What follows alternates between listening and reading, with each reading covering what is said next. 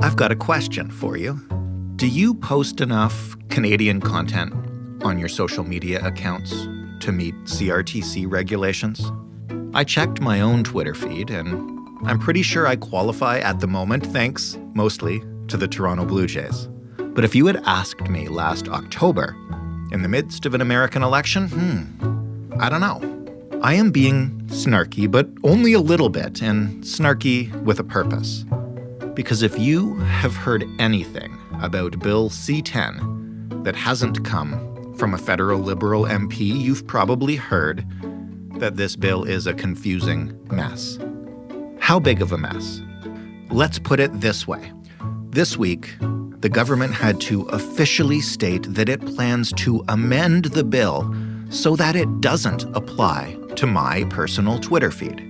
Because otherwise, there really was nothing in there preventing the CRTC from auditing my posts to make sure that there are more Blue Jays tweets than Trump tweets. I could go on, but our guest today will do that. What you need to know as we begin is that this bill is a gigantic overhaul to the Broadcasting Act that aims to make that act cover the internet, the entire internet. And it's already been met with public outcry from basically everyone. I mean, a government writing broad legislation that attempts to apply to digital media the rules that have governed analog media for decades. What could possibly go wrong? Today, we'll find out.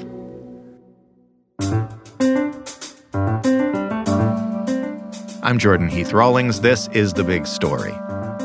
Jesse Hirsch is a researcher, a futurist. He is the author of the newsletter MetaViews. He's the person that we call when digital stories get complicated. Hey, Jesse. Hey, Jordan. It's nice to talk to you again. Always a pleasure. As we do, um, there is a bill that could change the way our digital world works on the table. Um, so we called you to uh, tell us what is Bill C 10? It's an attempt to upgrade Canadian broadcasting laws to include the internet, which, on the one hand, is a bit of a trick because in calling the internet broadcasting, you're kind of trying to fit a circle into a square peg. But on the other hand, it's an extension of our Canadian cultural policies. The idea that the Canadian identity depends upon Canadian culture and that our government has been subsidizing or uh, funding and encouraging Canadian content. And this is a way of ensuring that digital companies are also contributing to that policy environment in addition to our traditional broadcasters, cable companies, and wireless companies. We're going to get into the details of that, especially uh, why it's a square peg in a round hole. But but first, if we could zoom out a bit, um, if you asked the government what the stated purpose of this bill is, what would they say? I think their biggest spin is battling the big tech giants. I think they're trying to frame uh, this proposed legislation as a response against the power that social media companies wield in our society, uh, a way of trying to make those companies uh, give back, both in a tax sense, but also in a culture or a cultural funding sense, and a way of preserving Canadian culture. Now, this is a big sweeping bill that seeks to update quite a number of, of acts, of legislations, and in particular the CRTC as a regulatory body. And I think it's in, in in the details of all that that both the government is is trying to rush or kind of push through, but that's also I think why people are getting so upset because it's not just about battling the big tech giants. I mean, if, if that's the spin, it, it's kind of only half true in terms of the, the larger impact of this proposed legislation. So, what would it require? Um, first of all, maybe from those big tech giants, uh, you know, Netflix and Amazon Prime, et cetera, but also just in general. Uh, what does it actually do? Well, part of it's about money. So part of it is about these big tech giants having to basically pay more money either to Canadian culture, so to intermediary agencies like the Canadian Media Fund, or even potentially the way in which they pay taxes and the way in which they're regulated in terms of, say, the types of ads that they take, but also the content that they would have. I mean, you know, our radio and our television system has requirements on the amount of Canadian content that has to be broadcast. It's why when you listen to the radio, you're more likely to hear songs by Canadian artists. And so this, in theory, could subject Netflix, could subject YouTube and Spotify to similar Canadian content elements so that they also have to make sure that they're featuring or giving equal airtime even though that again feels like an inappropriate metaphor.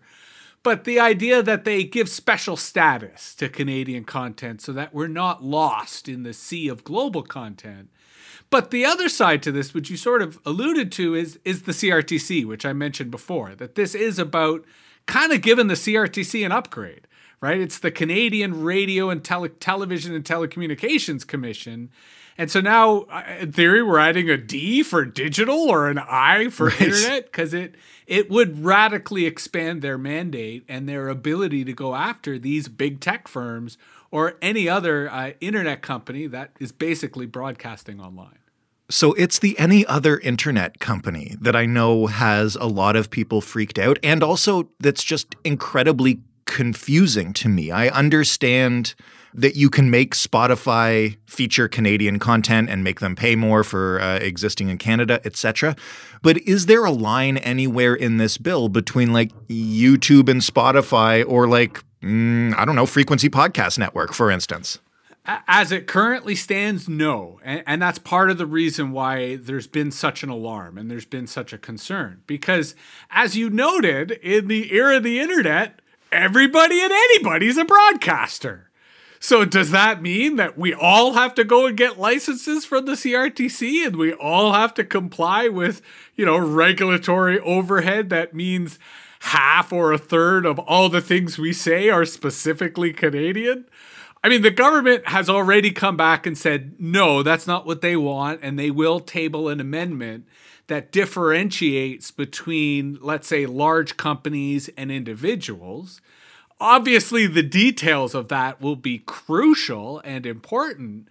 But it, it does suggest that in the government's attempt to go after big tech, not only might they miss big tech completely, but in their attempt to do so, actually ensnare the rest of us in unnecessary regulations and bureaucracy. And I think that's the primary concern that, that critics of this bill currently have. In addition to it just being opaque and, a product of, of very little consultation. So it's it has people alarmed but at the same time, you know, the government is trying to demonstrate that people want big tech to be tamed. Right. You know, you and I have often talked about the outsized power that these companies wield. So the question is whether this is an effective measure or not. And and that's where I think many people are saying it's not. It needs to go back to the drawing board. And and we'll see uh, based on the proposed amendments as to whether the government is listening. You said a minute ago that it could even miss big tech entirely. How how would it do that? Well, part of the issue is, you know, who are these big tech companies? Right. And I, I think it's easy to think of them as media companies, as publishers. And that's really what this legislation tries to address. It tries to look at the content on these platforms, the way in which algorithms sort that content, the premise being that those algorithms should be modified to give greater visibility to Canadians. But what if these companies are more than just media companies? I mean, a whole Dwayne Winseck, who's a, a scholar uh, uh, at Carleton University, he argues that we should think of them as banks because they store information hmm. and it's their data that's really valuable, almost as if we've given it to them to hold as a deposit. And so, therefore, it's more than just media, it's artificial intelligence, it's analytics, it's the predictive possibilities that come from having all of that data. And if we just look at this within the frame, say, of Canadian culture, then we're only dealing with one tiny arm of this, right. you know, many armed monster, or one tiny head of this many headed hydra and and that's where I think there's a lot of people who are thinking or who feel that this uh, this policy is just uh, just theater. It, it's just posturing that it makes the government look as if they're doing something against big tech, but really what they're doing is expanding the role of the CRTC which I'm not sure anyone has actually asked for. And so, are we creating unnecessary bureaucracy without limiting the power of the big tech giants? And, I think that's one of the genuine concerns so far in terms of this process. When you read the bill um, and when you talk to other folks um, who get deep into the legislation on this stuff, and I'm thinking of you know folks like Michael Geist and, and people who are experts on uh, data in the internet age, does this bill read like it's been written in consultation with people with that body of knowledge? No, not at all. And, and, I think that's the other concern. I mean, on the one hand, you know, the the there was fear that the government was basically making the legal authority to regulate everybody and everything. And what's comical is it's not clear that the government has any competence whatsoever either to write responsive legislation that acknowledges the dynamism of technology in our lives, or even just distribute vaccines to the people who need them. Right. Right. So the idea that the government would uh, embark on a new era of internet regulation is fraught with peril. The government wants to convince everybody that they're doing something and something needs to be done. But the people who actually understand this, like Professor Geist, they look at this and they go, This makes no sense at all. You guys have no idea what you're talking about, and you haven't consulted either the people who study this stuff or the people who will be most impacted, like Canadian creators and Canadian artists, who are themselves saying, like, we're happy to talk. We would love to tell you about our problems and our stresses, but they're not being consulted. And so it, it all just feels as if it's it's a disaster. It's a policy disaster that's built on the best of intentions. Because I actually kind of agree with the sentiment that the government is trying to express or articulate. I just disagree with the way they're going about it. And I think, as Professor Geist has pointed out, it not only speaks to their incompetence, but to their heavy handedness which in the end is just going to hurt users. It's just going to hurt Canada as, as, as a marketplace, as a cultural environment, rather than do what we suppose is the intention, which is hold big tech accountable and curtail the power that they have over us. Okay, so I'm going to give you a case study about us. As Frequency Podcast Network, we're owned by Rogers Sports and Media. I hope everybody knows that. So, owned by a big Canadian corporation but we still tell proudly Canadian stories. We focus our podcasts on Canada. I don't know how much you know about the podcast industry uh, in Canada, Jesse, but it's dominated by the big American shows. And I would love, selfishly for sure, but also just because I care about this stuff, for Canadians to hear more Canadian stories in their podcasts. And when I look at what this bill does, I don't see anything that really pushes for more Canadian storytelling and digital audio. The only thing I see maybe is requiring Apple and others to put some Canadian podcasts on their front page, which they already kind of do, but but I don't see anything in there uh, either for big networks like us and nobody's going to feel sorry for us because we're Rogers, but also for the independent Canadian podcasters telling Canadian stories. I don't see anything there that would help those people make a living doing it in order for them to do more of it. Well, and, and that's the paradox that, on the one hand, the Canadian cultural industries have traditionally been very strong because of the support that they receive from the Canadian government.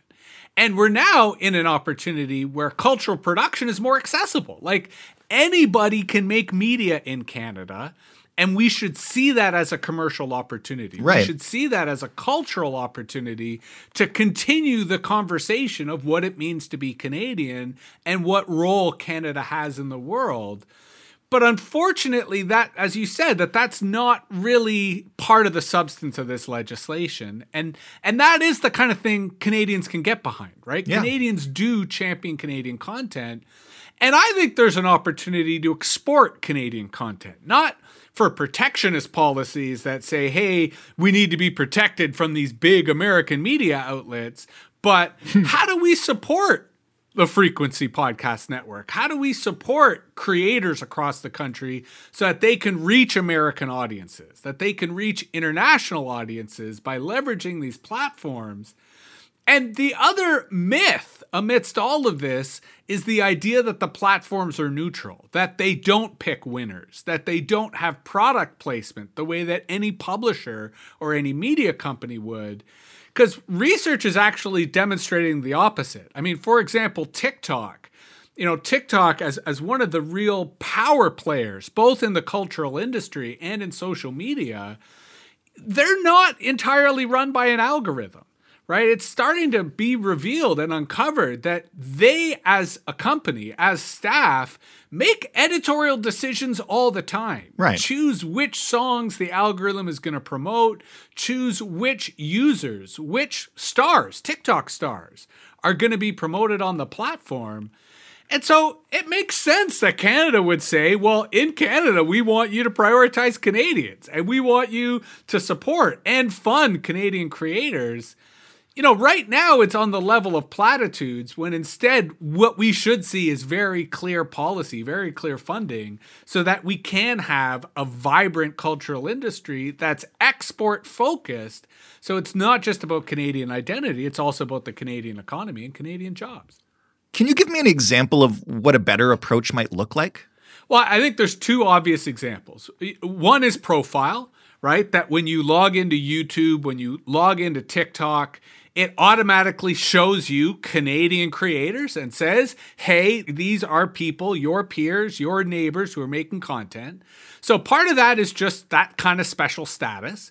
And we already know that these platforms do this on a technical level, right? TikTok serves up content based geographically, YouTube has trending topics that are based on Canadian activity. So this is just one step forward that says, hey, why don't you highlight Canadian creators? Now, as to the basis by which who they choose, you know, that should be up to each company, but it's also something that I think the public, i.e., their users, should have input on. But then the other issue is money, right? The other issue is where you could easily, you know, the to your point, the legislation I would write is that if you are in Canada and if you have a platform that makes more than $10 million in revenue per year, then a tiny percentage of your revenues has to either be spent internally on Canadian creators or you can give it to a Canadian creator fund, which will give you a tax receipt, which will give you a tax rebate to encourage you to spend even more to do so. So it, on the one hand, puts the emphasis on larger companies but on the other creates a clear path for their money that they're collecting from Canadian users goes back to Canadian creators so that we are creating jobs, so that we are funding the industry, which then benefits everybody in terms of the way in which that money starts to cross pollinate. You mentioned already that the government is planning uh, an amendment to this bill to make it clear exactly who they're referring to. Do you think the blowback to this has been such that we will see further amendments and further tweaks of this bill? I know the government has not done a great job publicly explaining it, so I wonder if how far back to the drawing board they might go. I, I certainly would not rule out the possibility that the bill is dead. Really? That the blowback that's come from this has, yeah. And, and I'm not saying that'll happen. I'm saying that's at one extreme. But quite frankly, if I was in the prime minister's office, that would be the advice I'd be giving right? You screwed this up. Everybody knows that this bill is is empty, that it's superficial. Why don't you go back and come up with a real one? And oh, by the way, look, there's C11, the privacy and artificial intelligence bill.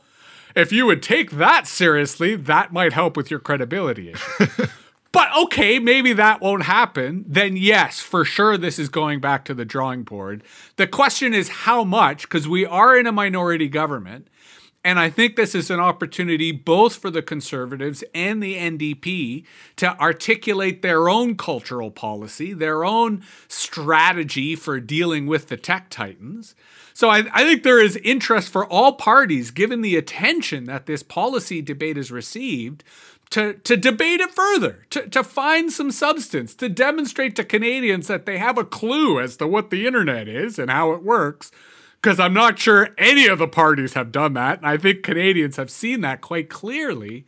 However, if the federal government tries to push through this legislation as it currently stands, or with only modest amendments, then it just makes them look incompetent. It makes them look clueless when it comes to both the future of the internet and the future of cultural industries.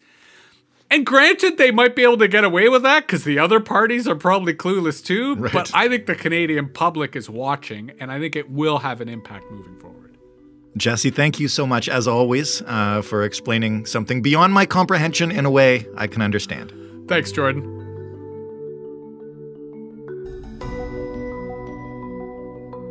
Jesse Hirsch. You can read and subscribe to his newsletter at metaviews.ca. That was the big story. And for more from us, you can head to thebigstorypodcast.ca. I promise you that meets all CanCon requirements. You can also talk to us on Twitter at TheBigStoryFPN. You can find us via email, TheBigStoryPodcast, all one word, all lowercase, at rci.rogers.com. And we're in all of your podcast players Apple, Google, Stitcher, Spotify. They might bury us behind the American podcasts, but we're there, just waiting for new rules.